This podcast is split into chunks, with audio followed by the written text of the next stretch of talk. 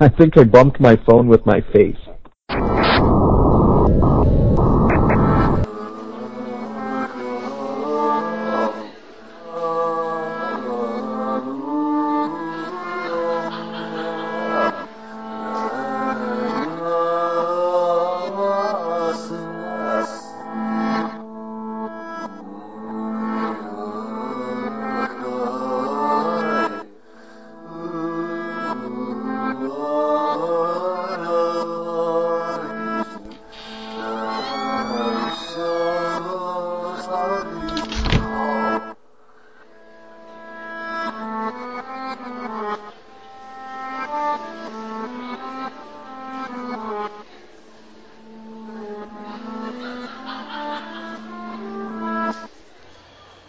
Welcome to Darkness Dwells episode 20. This week, uh, mm, Michael and I, we sit and we discuss the Eduardo Sanchez 2014 Bigfoot movie exists. Uh, Sanchez is, of course, one half of the creative brilliance behind the Blair Witch Project. And uh, yeah, you heard that correctly. I said brilliant. I uh, I think you really have to have been. I've said this before, and uh, honestly, this this episode is actually uh, you could call it a repeat. If you haven't been listening since the very beginning of uh, of our podcast presentations, uh, and I'm talking about not this feed, but the old feed um, where we made it to episode 40 before I switched uh, switched uh, services. Anyway, so this is where that's from. It's from the old feed. This discussion. Now, the reason why we're playing this, I'm going to put this as an aside, is because well, both Michael and I were having technical issues on the episode we did want to present to you this week, and so that's going to be next week now. So stay tuned for that. Uh, but this one, uh, Eduardo Sanchez being one half of uh, the brilliance behind the Blair Witch Project. Now, if you weren't alive back then, or at least aware of what was going on in the whole movie scene, they really uh, created a stir. These uh, these Blair Witch uh, or the Blair Witch movie uh, did. I remember uh, when it, it was it was basically like a really big internet sensation before it was brought to theaters, and it freaked everyone out. Everyone, well, not everyone, but a lot of people thought it was real. People I worked with thought it was real, and uh, I don't know, man. There's nothing that beats going to the theater to see it, and after the lights come back on, as the credits are rolling up, nobody fucking moves because everyone's stunned. Everyone doesn't know what they just watched. Uh, they're like, "Is this real? Was this real? It couldn't have been." But you know, obviously we found out it wasn't real, but it was it was really interesting to have gone through that, and so I'm always going to have fond fond memories of the Blair Witch Project. And uh, so yeah, we uh, we also have horror movie news and uh, horror literature new releases. Now, before we get into any of that, I've uh, talked too long. um, let me tell you about our sponsor. Our sponsor is Audible.com, and uh, they, if you don't know what Audible.com is, they uh, they have audiobooks. It's an online site run by Amazon, I believe. That uh, it's a monthly uh, membership you can join, and uh, Okay, what you can do is you can uh, go to www.audibletrial.com slash darknessdwells. And when you get there, you choose any audiobook that you want, and then you sign up for your free month trial. And what that means is you get that audiobook you chose for free, and you get to keep it too. Um, after that, it's approximately $15 a month, and uh, what that entails is one ebook or not ebook. I always call them ebooks. Christ.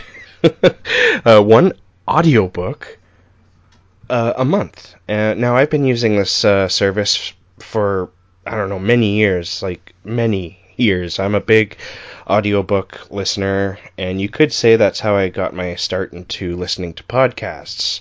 But uh, I highly recommend audio. I highly recommend audible.com uh, if you like audiobooks. And I, if you don't know about audiobooks or have never listened to one, I highly recommend that you uh, give it a try. There's nothing better than listening to a, a an awesome story while commuting to and from work or you know, doing some chores around the house. And audible.com you might think doesn't have a good selection, but they have an awesome selection, even in the horror category.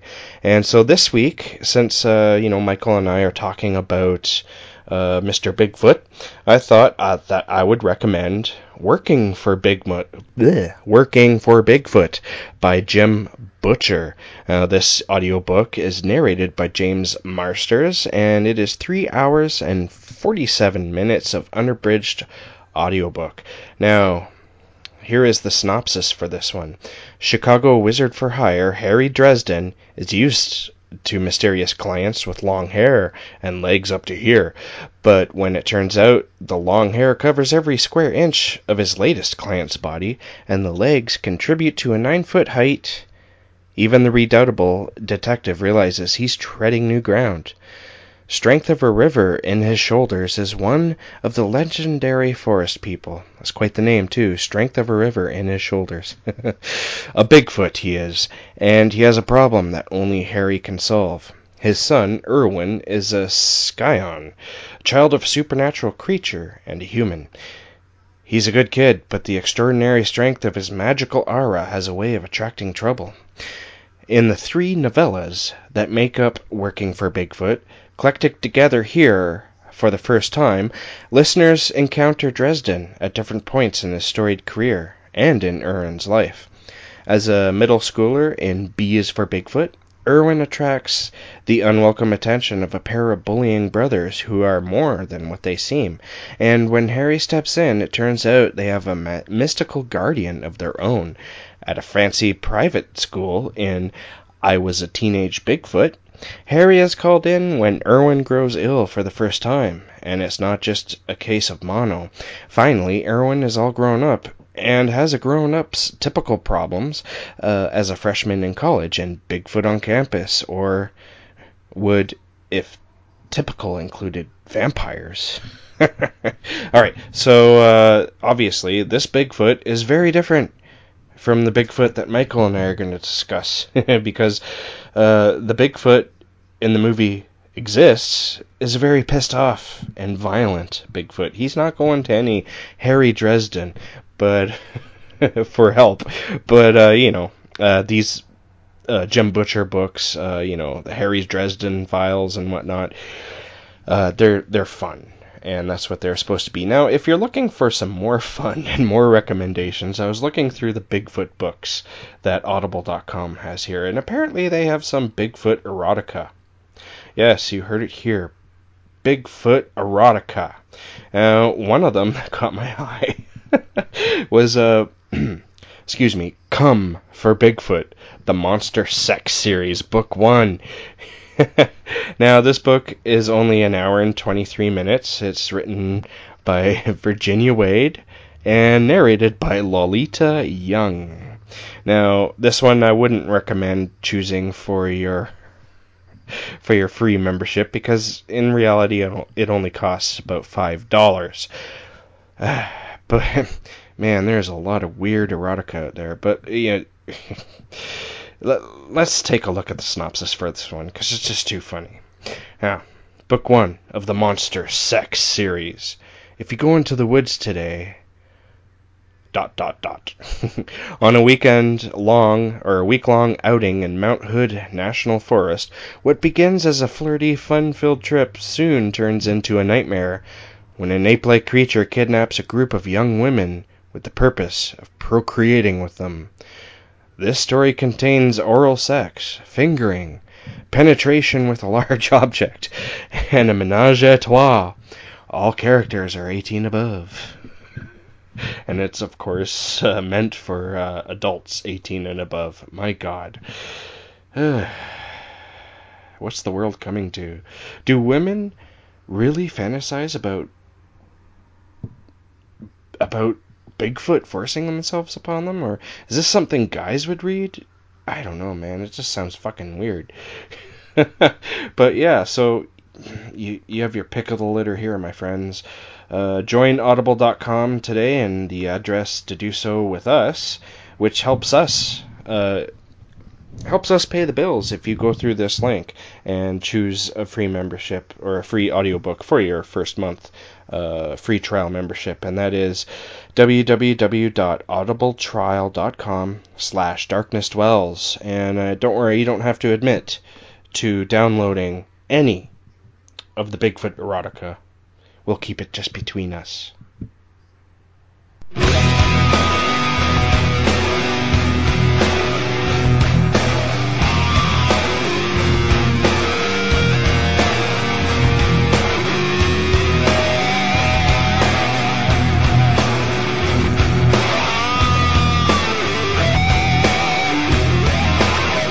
All right, so into the news we go, and now for the first thing up, I'm I think I may have mentioned this one before, or at least something to it. I think that uh, we were talking about the old Inception of this remake, and uh, what we have here is the Suspiria remake is to be directed by Luca uh, Guada. Oh fuck this name, Guadan Guadagnino. I did it, Guadagnino. Okay, now. Uh, I got this from JoBlo.com, and it's written by Cody Hamman. And uh, uh, what he had to say was that three years ago, the remake of Dario Argento's classic Suspiria uh, was very close to being actually done, but uh, and it was going to be done by David Gordon Green, and uh, uh, it was going to be a story about American ballet student who transfers to a prestigious dance academy in Germany but realizes that the Academy is a font, or sorry, a front for something far more sinister and supernatural, uh, amidst a series of murders. Now, uh, obviously, that didn't happen, and uh, but it is on the table again, but not with uh, uh, David Gordon Green. Now, uh, Guadagnino has revealed his involvement with Suspiria, and and he's speaking with Empire at the Venice Film Festival, uh, and and he had this to say about his approach to the material. My version is going to be set in Berlin in 1977. It's going to be about the mother and the concept of motherhood and about the uncompromising force of motherhood. It's going to be about finding your inner voice. The title is very evocative on these grounds. And it's going to be a very different movie than the one by Dario Argento, and maybe a child of its own times. It's very del- delicate, almost childish. I have a very strong interest in German literature and film, so I think my Suspiria will have to focus very strongly on that moment in history in 1977 when Germany was divided and the new generation was claiming and asking to recognize the debt of guilt that forgot that forged the new Germany after the war against the fathers who wanted to deny the responsibility, which is pretty heavy-handed when you think about it. okay, it's always been a, uh, the remake of a of Suspiria has always been difficult for me to wrap my head around, honestly, because the original is so unique that I don't know. Why would you want to? Why not just create another story and not call it Suspiria? The only reason why they want to call it Suspiria, especially if they're going that far off the grid, is because they just want to attach their name or that name to their project to get the attention and the money of uh, people who are going to buy this. Now, I'll, I'll, probably still check it out, but uh, I don't know let's see how this turns out if it even comes to fruition. Now, movie time, movie trailer time. Official U.S. trailer for Krampus. Krampa, Krampus, the Christmas story. Uh, so this is the synopsis for uh, Krampus. When, his dysfunctional family clashes over the holidays, young Max is delusioned and turns his back on Christmas. Little does he know, this lack of festive spirit has unleashed the wrath of Krampus, a demonic force of ancient evil intent on punishing non believers. Now, this is by Legendary and Universal Pictures, and you can look for it in theaters December 4th.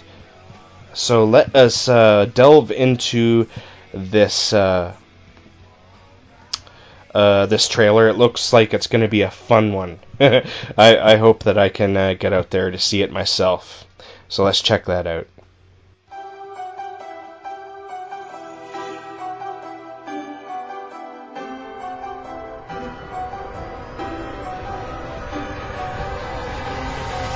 Merry Christmas! Christmas, most magical time of year. Tell me we will find the perfect Christmas tree. It's Christmas. Christmas is all about forgiveness and family and tradition. Santa, lots of kids are depending on tonight going off without a hitch. But in Bailey Downs this Christmas, it's different. Exactly one year ago, last Christmas Eve, the school was the scene of an unimaginable crime. And you still want to go down there just for some stupid school assignment? It gets through any door in the school. This is Krampus, right? What's a Krampus? He's like an anti-Santa Claus, a demon who punishes the naughty. He whips them, chains them up, stuff like that. That's fun. It's the elves. I fear they may all become infected. How did it all come to this?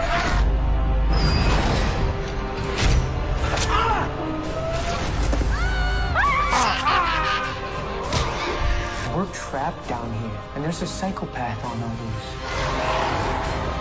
Bring the changeling back to the forest. That ain't your son. Did you not see what he did? The atmosphere here in Bailey Downs is truly grim this holiday season.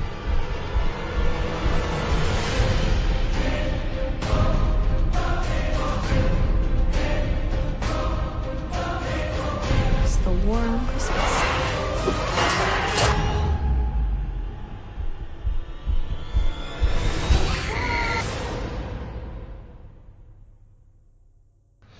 Now tell me that doesn't sound cool. I uh, honestly, I'm a big fan of uh, of Christmas. Um, my two favorite holidays are Halloween as number one and Christmas as number two. Uh, but I, I, I love Christmas movies, and uh, I think Christmas horror movies are kind of a well, they've been around for a while, obviously, but uh, they seem to be making more of them these days, and usually they suck real bad. But this one looks like it'll be fun. All right, so moving along, uh, even though uh, he'll never hear this from me, and you probably wouldn't care if he did, but that's okay. I want to congratulate Stephen King on getting the National Medal of Arts uh, award this week. Uh, if you don't know what that is, the definition by Wikipedia is uh, the National Medal of Arts is an award and title created by the United States Congress in 1984, and it's for the purpose of honoring artists and patrons of the arts. A prestigious American honor, it is the highest honor honor specifically given for achievement in the arts uh, conferred to an individual artist on behalf of the people. And this week, uh, Stephen King was presented this award by President Obama. Now, that's pretty big for, especially, you know, Stephen King, he's a horror writer. Uh, that's fucking awesome, man. like, seriously. Uh, I, I am really proud not only of, of Stephen King, but, you know, of the horror genre itself. Hopefully, this will help unveil uh, whatever goddamn cloud hangs over uh, you know the horror genre. Instead of looking down on horror as most uh, people do, maybe they'll uh, be able to look at it differently now. Okay, so let's move on to uh, see. Oh, speaking of writers, let's uh, let's move on to the horror literature new releases. And from Permuted Press, we have the Lilitu, and this is from the Lilitu trilogy, book one. Now, this is by Toby Tate, and I also suggest you check out Toby Tate's book Lilith, and this is from uh, uh, DarkFuse. As I believe this book, or uh, the Lilitu, is uh, in at least I don't know if it's in the same series or if it's in the same universe, but I know it's very close. And uh, I read Lilith, and it was a lot of fun. Uh, unfortunately, speaking of DarkFuse, unfortunately they don't have any releases this week, so we're going to move on to Severed Press, and they have Kaiju Inferno, the Kaiju Winter Book 3, and this is by Jake Bible, who's been very prolific lately. It's crazy. Uh, from Severed Press, we also have uh, Red Asphalt, Raptor Apocalypse, Book 2, uh, and this is by Steve R. Yeager. Uh, we also have Atomic Rex, a Kaiju thriller by Matthew Dennion. And from Ragnarok Press, we have The Silent End by Samuel Sattin. All right, so that is uh, the horror movie news and horror literature new releases, at least as far as I could find them. And as I forgot to mention, this was for the week in and around of September 8th, 2015. Okay, we are going to take a pause here to uh, for some important messages and when when I get back, I'm going to be, travel back into time where I will be joined by Michael and we are going to discuss the Bigfoot uh, horror movie exists.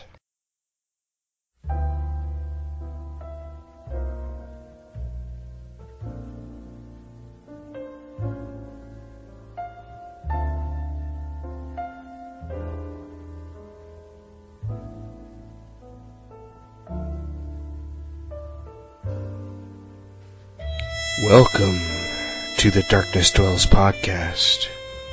Here's a place where you can rest your feet and take off your hat. Nobody will judge you here. Nobody will care. It's just you and the horrors of everyday life. You know, the monsters that crawl in your basement with cold, unfeeling tentacles. It's the menace that hides in your attic, swearing to kill you and your family each night while you swirl single malt scotch in your cups and your wife prays for your soul. You shouldn't be watching those movies, the voices say. You shouldn't be reading those books. But you do. Join Jason White and Michael Schutz Ryan each week as they discuss dark, innocence killing movies and books. We know you'll have found a new home. Darkness Dwells available on iTunes and Stitcher. Leave a review on iTunes and or Stitcher, and the darkness will love you back. The Darkness Dwells podcast.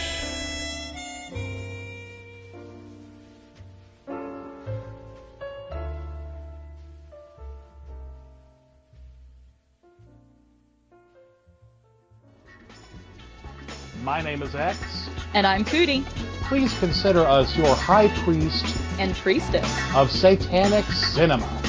Join us on our podcast, Kiss the Goat, which will drag your soul through some of the finest and worst devil movies of the last 50 years.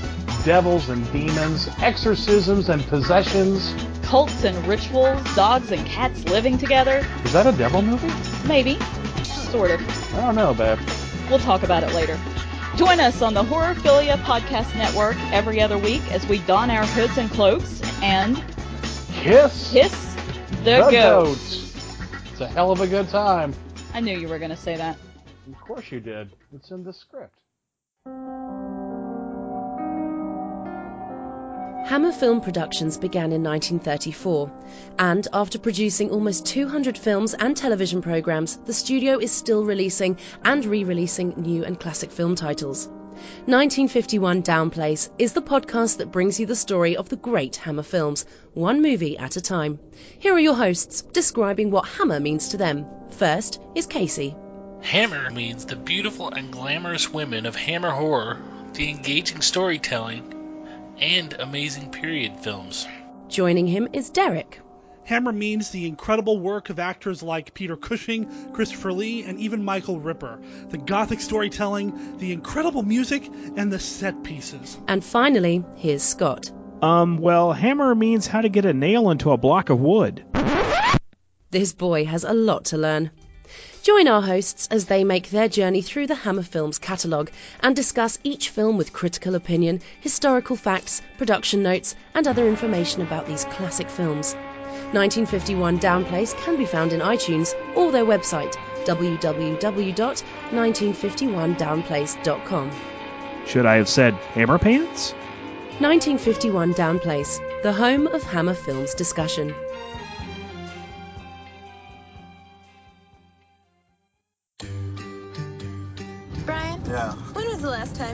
Tender touch of a woman? Uh, Brian just needs to be touched by another human being. Oh, me and Brian said sex life alone. Me and Brian alone! you ladies gonna get down next? Whoa! we got it, we got it. We are officially in un-GPS territory, look. Yeah. Rolling deep in the woods. Bro, your uncle has a cabin out here. yeah, dude. Is that it? Yeah. Seriously. Trust me, guys, looks a lot better in the daylight.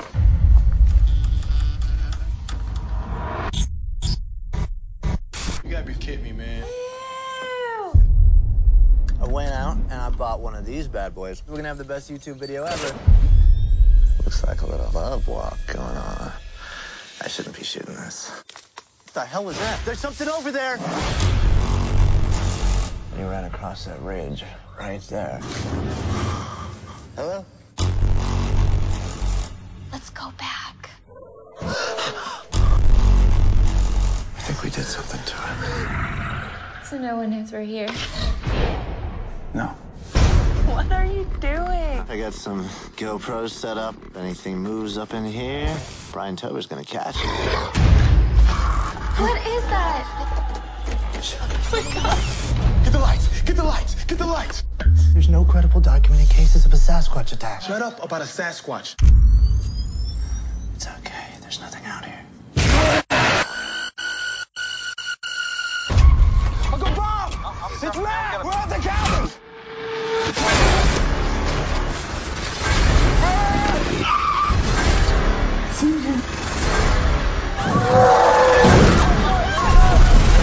Pushing us towards the edge! No!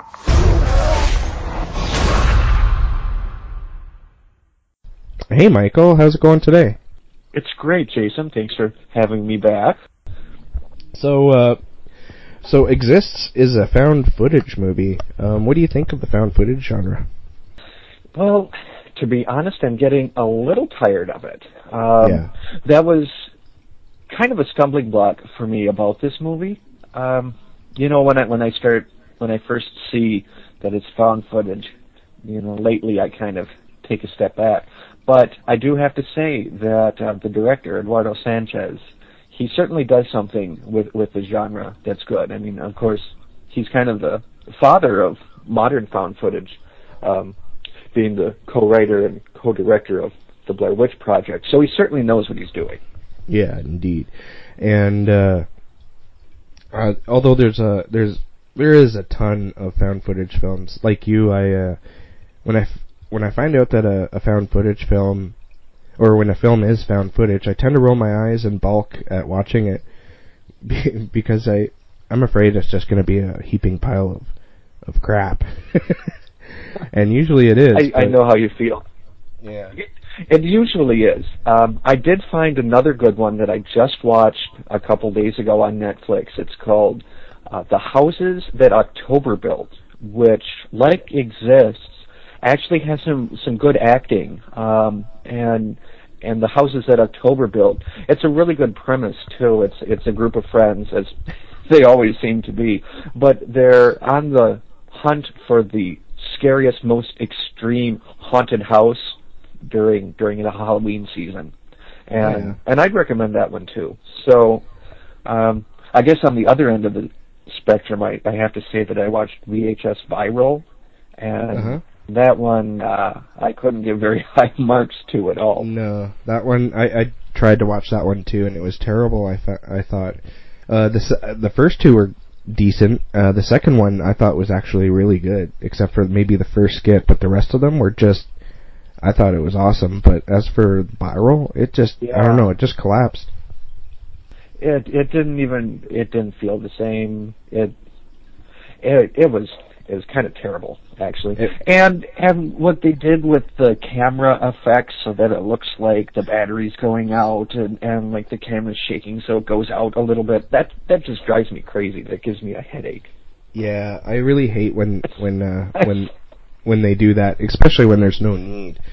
Um, almost every found footage, especially ones that use the digital cameras, will have that or something similar to it.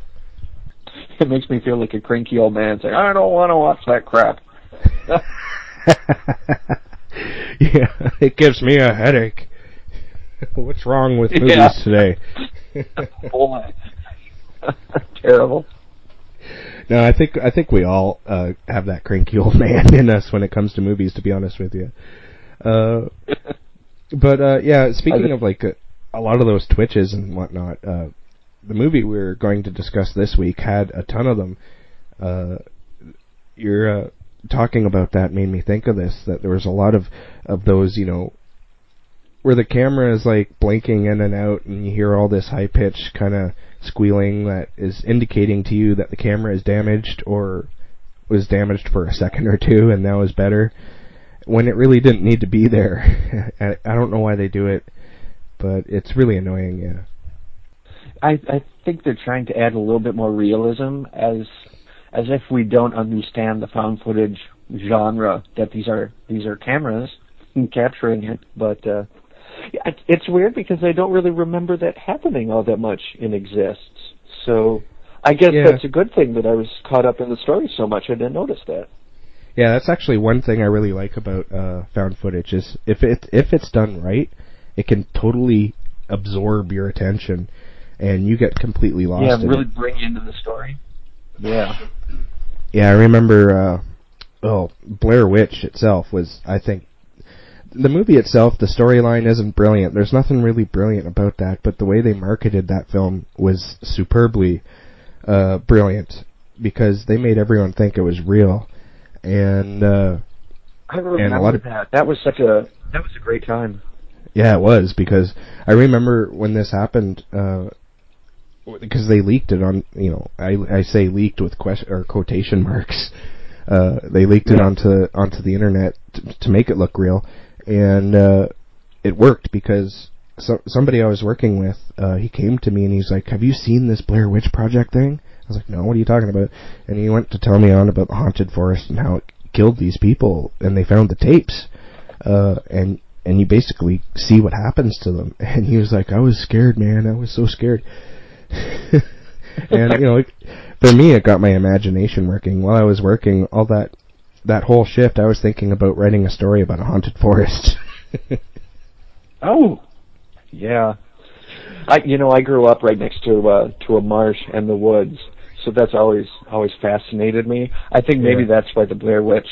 Well, there's lots of reasons why why I like that movie, but uh, but Yeah. the whole spooky woods thing, I I really understood that. yeah, I, I love that movie too. Like, like I like I said, there's nothing really special about the story, but it does draw you in. And uh, I don't know why there's so much hatred for that movie today.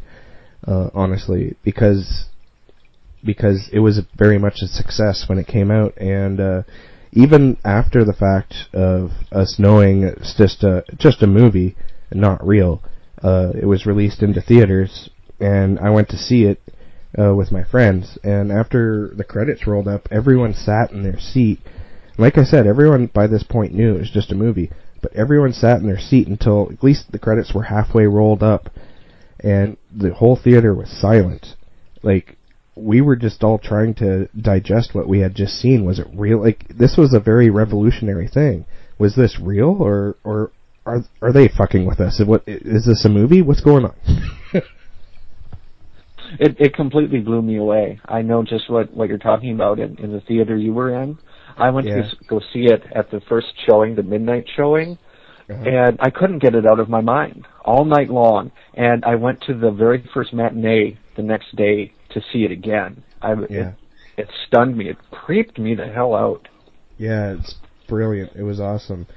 And uh, one of the guys who did that movie worked on Exists. Uh, he directed it, and uh, he he only directed it. Uh, Jamie Nash wrote it, and this movie Exists stars Samuel Davis, Dora Madison Burge, and uh, Roger Edwards, among other people.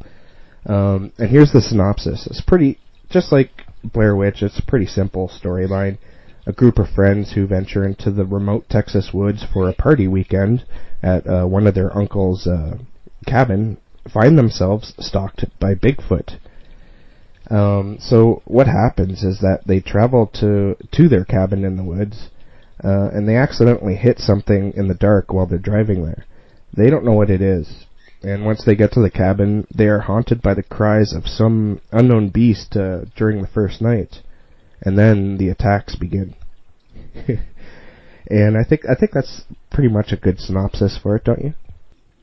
Yeah, I mean, there's there's not really too much more to say, just No. synopsis wise. No, definitely not. So, uh, and what and was I your- think, like like I said, my my first thoughts about this movie were, you know, the reluctance to watch another found footage. Um, the other problem that I, I had with it was that um, I'm not the biggest Bigfoot fan. Um, oh yeah. and I don't really find that all that frightening. Uh, No. The whole, you know, oh, we're in the woods with Bigfoot. Um, although I do have to say that exists is um, they make it very harrowing. The actual events of, of the movie are are really quite scary. That's uh, Yeah. what they go through is quite an ordeal. Exactly. Like I was, uh, I watched it for the second time last night in preparation for the show.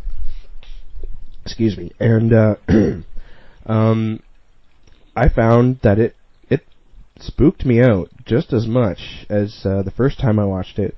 Um, I had that feeling like during the movie I had to go to the washroom, and on my way back I kind of had to hurry to get back, not because I wanted to see the movie, but because I had to get my feet off the ground.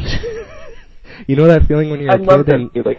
yeah, so I was like all, all I was kind of spooked out Oh, thinking yeah. of this movie and I had to get my feet off the ground. For some reason that always makes you feel safer. I don't know why, but so yeah, I was spooked out pretty good. and I love that when a movie can do that. But uh the attack scenes are intense. They're very intense. They really had me sweating. Yeah. And uh and you know, you get a little bit of butt clenching going on there with some of the uh Yeah. with some of the like especially uh, the very first uh invasion, I guess you could call it into the cabin when when the beast tries to uh, get in for the first time and he starts slamming himself up against the front door and everything's dark you can't really see too much but you can hear it and you can kind of see the door and it's like jiggling as it slams into it. I mean, just putting yourself there, I don't know, man. I'd shit my pants. I, I definitely would. I mean, I just said that, you know, Bigfoot doesn't really scare me. But if I were there, if that was happening to me, that's a whole Yeah. different story. that, was- that was pretty terrifying. Um, yeah. I guess the the thing about this movie was is the flip side, and and we talked about about this just a little bit. That I always get a little bit sad, and and I end up sort of empathizing with the with the monster, with the creature, whatever it is, and Yeah. In subsequent attacks when when the when the friends were armed, I found myself being, oh don't don't shoot him, please don't shoot him. Yeah. So while I'm terrified of the attack, I'm also thinking, well, you stupid people, you shouldn't be out there in the first place. Yeah, yeah. Uh, and, and by the end of the movie, you realize that you know there are technically there's no good guy or bad guy in this film. Uh, each uh, side, uh, the side being of the humans and uh, Bigfoot, uh, Bigfoot itself, uh, they have a very good reason for what's going on, and uh, and it's actually very Yeah. sad. It's a very sad uh, uh, circumstance that that comes about as to why Bigfoot is attacking them. and and that whole dramatic thread that really impressed me. Um, that added a, a whole different layer to the movie, and and justified a lot. Well, justified all of the action that was going on um, in a way that you don't see in a lot of these found footage movies because they're so cheaply made, so quickly made that uh, just that little extra thought put into exists. It, it made a big difference in the end. Yeah, and uh, I could kind of empathize so much more with uh, with Bigfoot once we realized the reason as to what's happening. Um, so, uh, spoiler alert: if you haven't seen this movie, you might want to uh, skip uh, the next ten minutes or so. Who knows? Uh, maybe five minutes. But I just wanted to men- uh, say uh, what happens at the end, and you learn that what they hit on the way to the uh, to the cabin is Bigfoot's uh, Bigfoot's child, and uh, the child doesn't survive. Bigfoot baby. Yeah, indeed. and so the first couple was, of nights that was really sad. I just laughed, but that was really sad. it is sad, and it, well, you know, the way you said that was pretty funny though. But um, it's also uh, kind of disturbing because you, you just take a look at the timeline of the film. Um, watching it a second time gave me the opportunity to to pay attention to the timeline of the story. And the first night, all you hear are these cries coming from from the woods, and they're Yeah. they're kind of spooky. The first time you saw it, you're like, "Oh man, that's spooky," you know. Second time you see it, you're like, "Man, that's yeah, very sad." reminiscent of Blair Witch too. Yeah, oh, very much so. But the second time you see it, you're like, "Oh, that's not spooky at all. That's sad because it's Bigfoot crying." Yeah, when you know what's what it is. Terrible. Yeah. It is he or she is crying over the loss of their child. I imagine it's a she, considering uh because most most animals in Yeah. life it's the mother that takes care of the uh the young, right? Yeah, I I think that's a, a fair assumption. I I think that was the mother. So she's crying in the woods and uh, the second night uh well the second day actually she uh she's scoping them out and sh- and one of the st- the stoner guy he uh, manages to catch her on on film because he has these GoPro cameras uh, pretty much put everywhere. Well, at first they, they only put it on their helmets and bikes because they're taking their bikes and and they're jumping into the river uh, with their bicycles, which uh, I guess would be kind of fun if you're into that. Um, I wanted to talk about the characters quickly Yeah. because the characters I thought they were well done. I didn't like any character, to be honest with you. I thought they were all idiots, but you have to take a look at who they were. Um, they're all, you know, in their early 20s. Uh, life is like a giant long road ahead of them. They're careless, they're angry, they're, you know, everything when you're a kid or a young adult, uh, is, and, you know, typically everyone is an idiot when they're 20 years old. And these guys are no exception, Yeah. you know what I mean? And they make really bad decisions, but I think, uh, the idiocy of, uh, their character in the first place, uh, kind of compensates for some of the bad decisions they make. Uh, like there's one part where uh, uh, I forget his name, uh, Todd I think it is. He just gets fed up and he calls out Bigfoot. And he's like, "Come on, I'll take you on." I'm like, "Are you fucking stupid?" and of course, yeah, it doesn't I, I work really out think that um, no, no, you're you're right that I mean they're in a way that, that they're the kind of two dimensional young young careless people, but they're played really well and with with just just enough um, dare I say depth that it's it's above the usual kind of poor acting that you'd Yeah. find in in these kind of movies. I I thought that uh, you know the characters and and the actors were pretty good. I Hmm. did like actually the the main stoner guy. I thought that especially at at the end um Yeah. his reactions and and what comes about his his sympathy that plays very well. Um he really becomes a sympathetic character. I think Yeah. and and even kind of his fun loving spirit while he's while he's trying Yeah. to film Bigfoot. That's true. He Yeah. uh he really he played played that character very well. Yeah, he was he was the only character I actually kind of liked. Um, he was probably one of the bigger idiots, but he he was also he didn't do anything. was? Yeah, he, he didn't do anything overly stupid. He was just well, he was the stoner guy, so Yeah. so he he was a bit of an idiot, the you know, like doofus. yeah, the big lovable doofus, yes. And uh like you're you're right though. I think he was probably uh, the best actor in the film too, simply because of what happens at the end. Um, when he realizes what happened uh, and what they did, or- what they hit with their car, um, and when he's confronting uh, Bigfoot at the end, it's just uh, it's heartbreaking. It was. It uh it was very emotional for me. And that was very welcome. I I like that it, it was basically a twist ending, not so much because of of what we know they hit with their car, but the the emotional turn that you know went from being a horror story to something very dramatic. Um that that played really well for me. Yeah, for sure.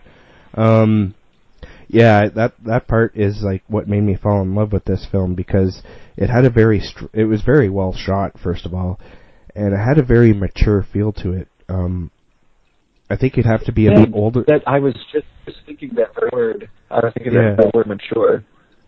Yeah, it was very it, like I don't think uh, too many uh, people in their early twenties. Like if if the cast of this uh, film were real, um, real characters, I don't think they would get it totally unless they went through it. You know what I mean? Like uh, like the stoner uh, the stoner guy, if, because by the end he does get it because of everything that happened.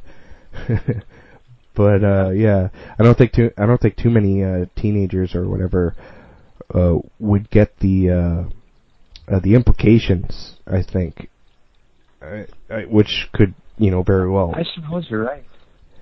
Yeah. But, uh, that, that's really it's kind of a sad thing to to realize about our our culture, but but I think you're right. Well, I don't think it's a, a necessarily a thing about our culture. It's just you, you take the uh, the characters themselves; they're just young. They they haven't lived long enough yet to understand uh, those types of complex and dark emotions. Uh, their Yeah. existence is, you know, the uh, the emotions that they feel, and uh, it's usually when you grow older, you f- you find just how silly sometimes you were when you were younger. yeah, certainly do. yeah. Um, uh, I just want to mention another creepy part that gave me shivers. Uh, when they send out one of the brothers, uh, Matt, I think his name is, they send him out on his uh, bicycle, and these are like professional bicycles. I th- I would say these, these guys they're all in shape. They look like they uh, they might even ride bicycles professionally somehow. I don't know.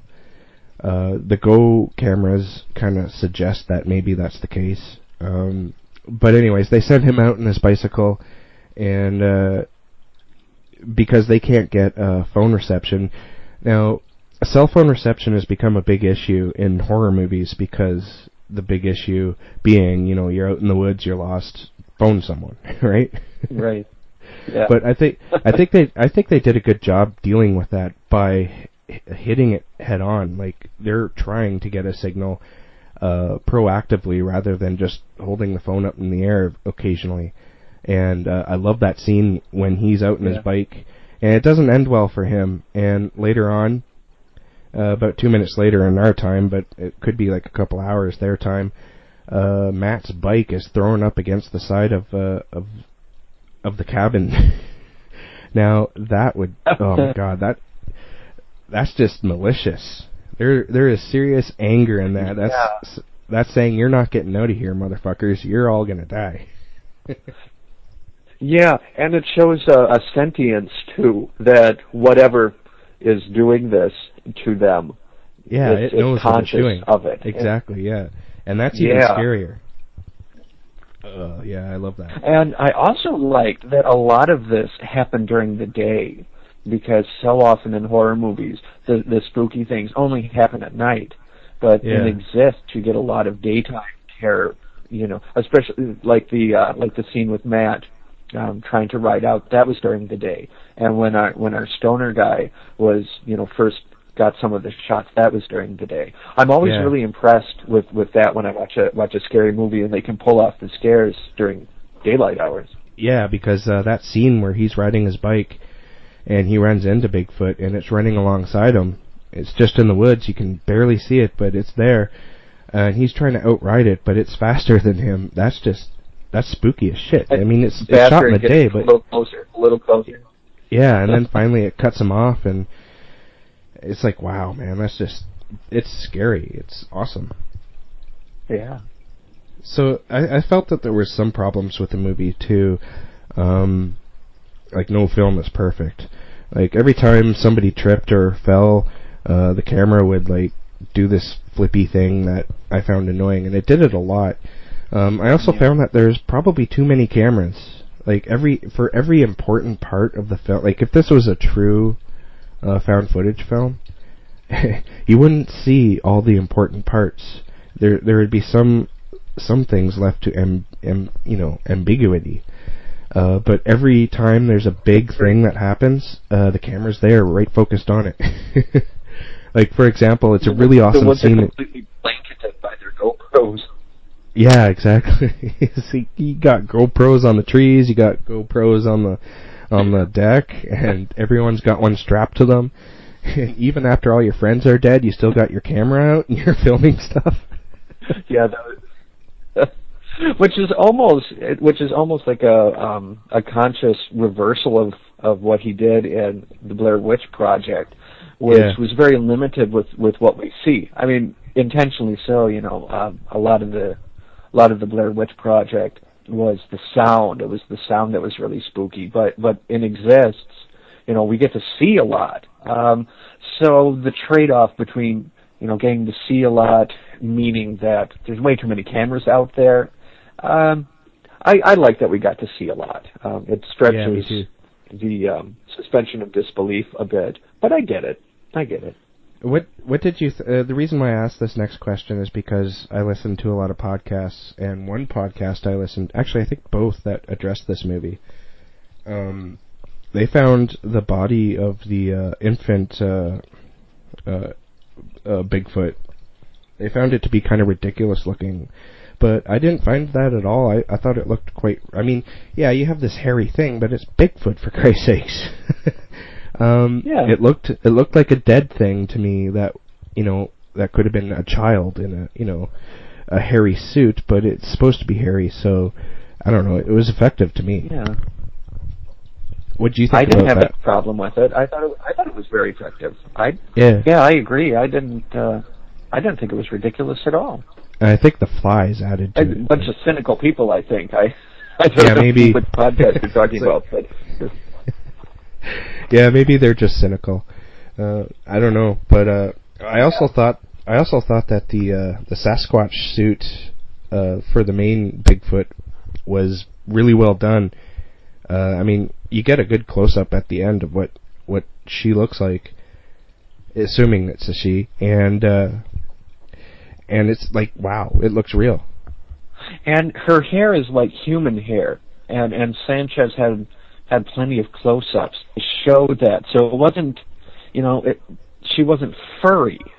She had actual hair, and I thought that was quite ingenious. Kind Mhm. of humanizes her even more. Yeah, and it was all also like uh, dreadlocked as it would be, and uh, and Yeah. knotted and dirty. And uh, the, my very only realistic, I thought. I mean, as Oh, far very. as go. I loved the I loved the suit. It's it's almost perfect. The only thing I wish though is that the monster was bigger and much bigger because there's a scene where I think it's where uh, the monster kills the Todd character, uh, the black guy in the film. Uh, it's just after he Yeah. s- stupidly like this. This has got to be one of the worst stupid errors anyone could ever make. You go in the woods because the uncle is has come to to help them, and uh, he takes out the firecrackers they bought to uh, to show you know to say this is where we are, uh, come get us and save us. Yeah. You're gonna draw Bigfoot too because it's there hunting. But uh, yeah, uh, the Bigfoot suit. Uh, I think it was brilliantly done, but I think it needed to be bigger. Uh, what was your thoughts on that?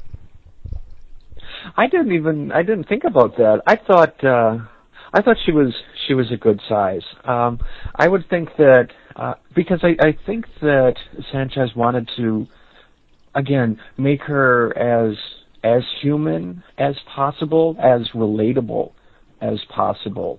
Yeah. So I like that, you know, Bigfoot was just a, just a little bit bigger. You know, not Yeah. not too over the top. Well, there's so one I, I was okay with it. Yeah, if it, well, I I wanted it to be bigger. I wanted it to be like a good seven, eight feet tall. And uh, you know, when you hear it walking, because there is a part at the end when uh, when Bigfoot turns away and walks away, um, and the stoner guy sets down the camera. You don't really see anything but part of the bridge where he's uh, sitting near, and you hear Bigfoot walking away, and it's like thud, thud, thud, thud, thud. It's supposed to be a heavy beast, right? Her footsteps are quite thunderous. Yeah, but but really, in reality, this beast is only about the size of any one of these uh, characters. Might be wider Yeah. in muscle and whatnot, but uh, but in in height, it's maybe six feet, six foot five at the most. So uh, Very heavy footprints, though. so uh, what were your what's your uh, overall uh, thoughts on the film, and what is your rating? Well, as we've been talking about it, I I think I I started to like it even better, and I mean the only problems that I really had was, of course, my uh, my hesitation about found footage and my hesitation about about Bigfoot movies. But as far as a, a film goes, I think it's really good. I think it's very effective. I think that it's it's frightening. Um, I'd I'd give it four out of five stars. I'd recommend it. I'd recommend it highly. Cool. I uh, I recommend it highly too. Uh, I love this film. I think uh, my favorite. I have a lot of. One reason why I love this film is because I have a lot of favorite scenes. There's a uh, there's things that, that really creeped me out, and that's not easy to do in a movie. And there's also things that got my adrenaline going, and uh, yeah. which also isn't easy to do. Uh, and then there's the end that uh, that touched me as I guess as a father. Um, you could kind of understand the darkness and the complex emotions that are going on within the beast's uh, head, and it really changes the dynamic of the film uh, from being a typical slasher um, slash found footage film into something I don't know a little bit or maybe a lot more interesting. And so yeah, I gave it a solid four out of five star or dweller heads for me. Yeah, dweller heads. and and you're right about the ending. It it elevated the movie um, a thousandfold from from what it could have been. Yeah, Very exactly. good. I'm, I'm glad you recommended it to me. Yeah, because it, like it could have been just something stupid, but it turned out to be at least something that you'd dwell on for a little bit. See what I did there? Dwell. Yeah. dwell or dwell. oh God, yeah. I I need to go to bed. no, just drink more coffee. You're you're halfway there. Yeah, I'm I'm gonna drink a lot more coffee.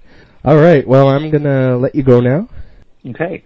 And uh, thanks again for uh, stopping on by. I'm always happy to.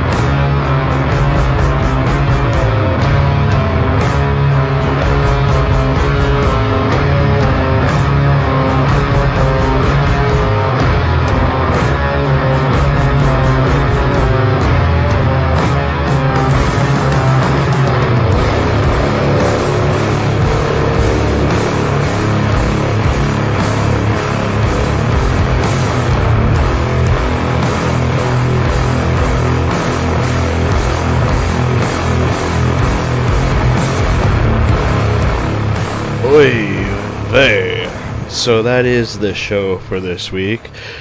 Thanks, as always, for listening. And uh, if you really want to help out the show, as uh, that promo that uh, for the Darkness Dwells podcast that I put on earlier in the episode, um, the best way to help us out is to uh, go to your iTunes account if you have one, and if you don't have one, please consider creating one. And uh, subscribe to the show and uh, leave a, a, rating. And if you can, also, it would be really great if you could leave a review. This helps the show be distributed by the gods, that is iTunes, so that more people can see the show. And uh, so there you have that. Uh, if you can do that, that would be like like totally awesome. We would totally and completely appreciate it. Uh, you can also uh, contact the show, or you can do so uh, through email. And the uh, address for that is darknessdwells74 at gmail.com.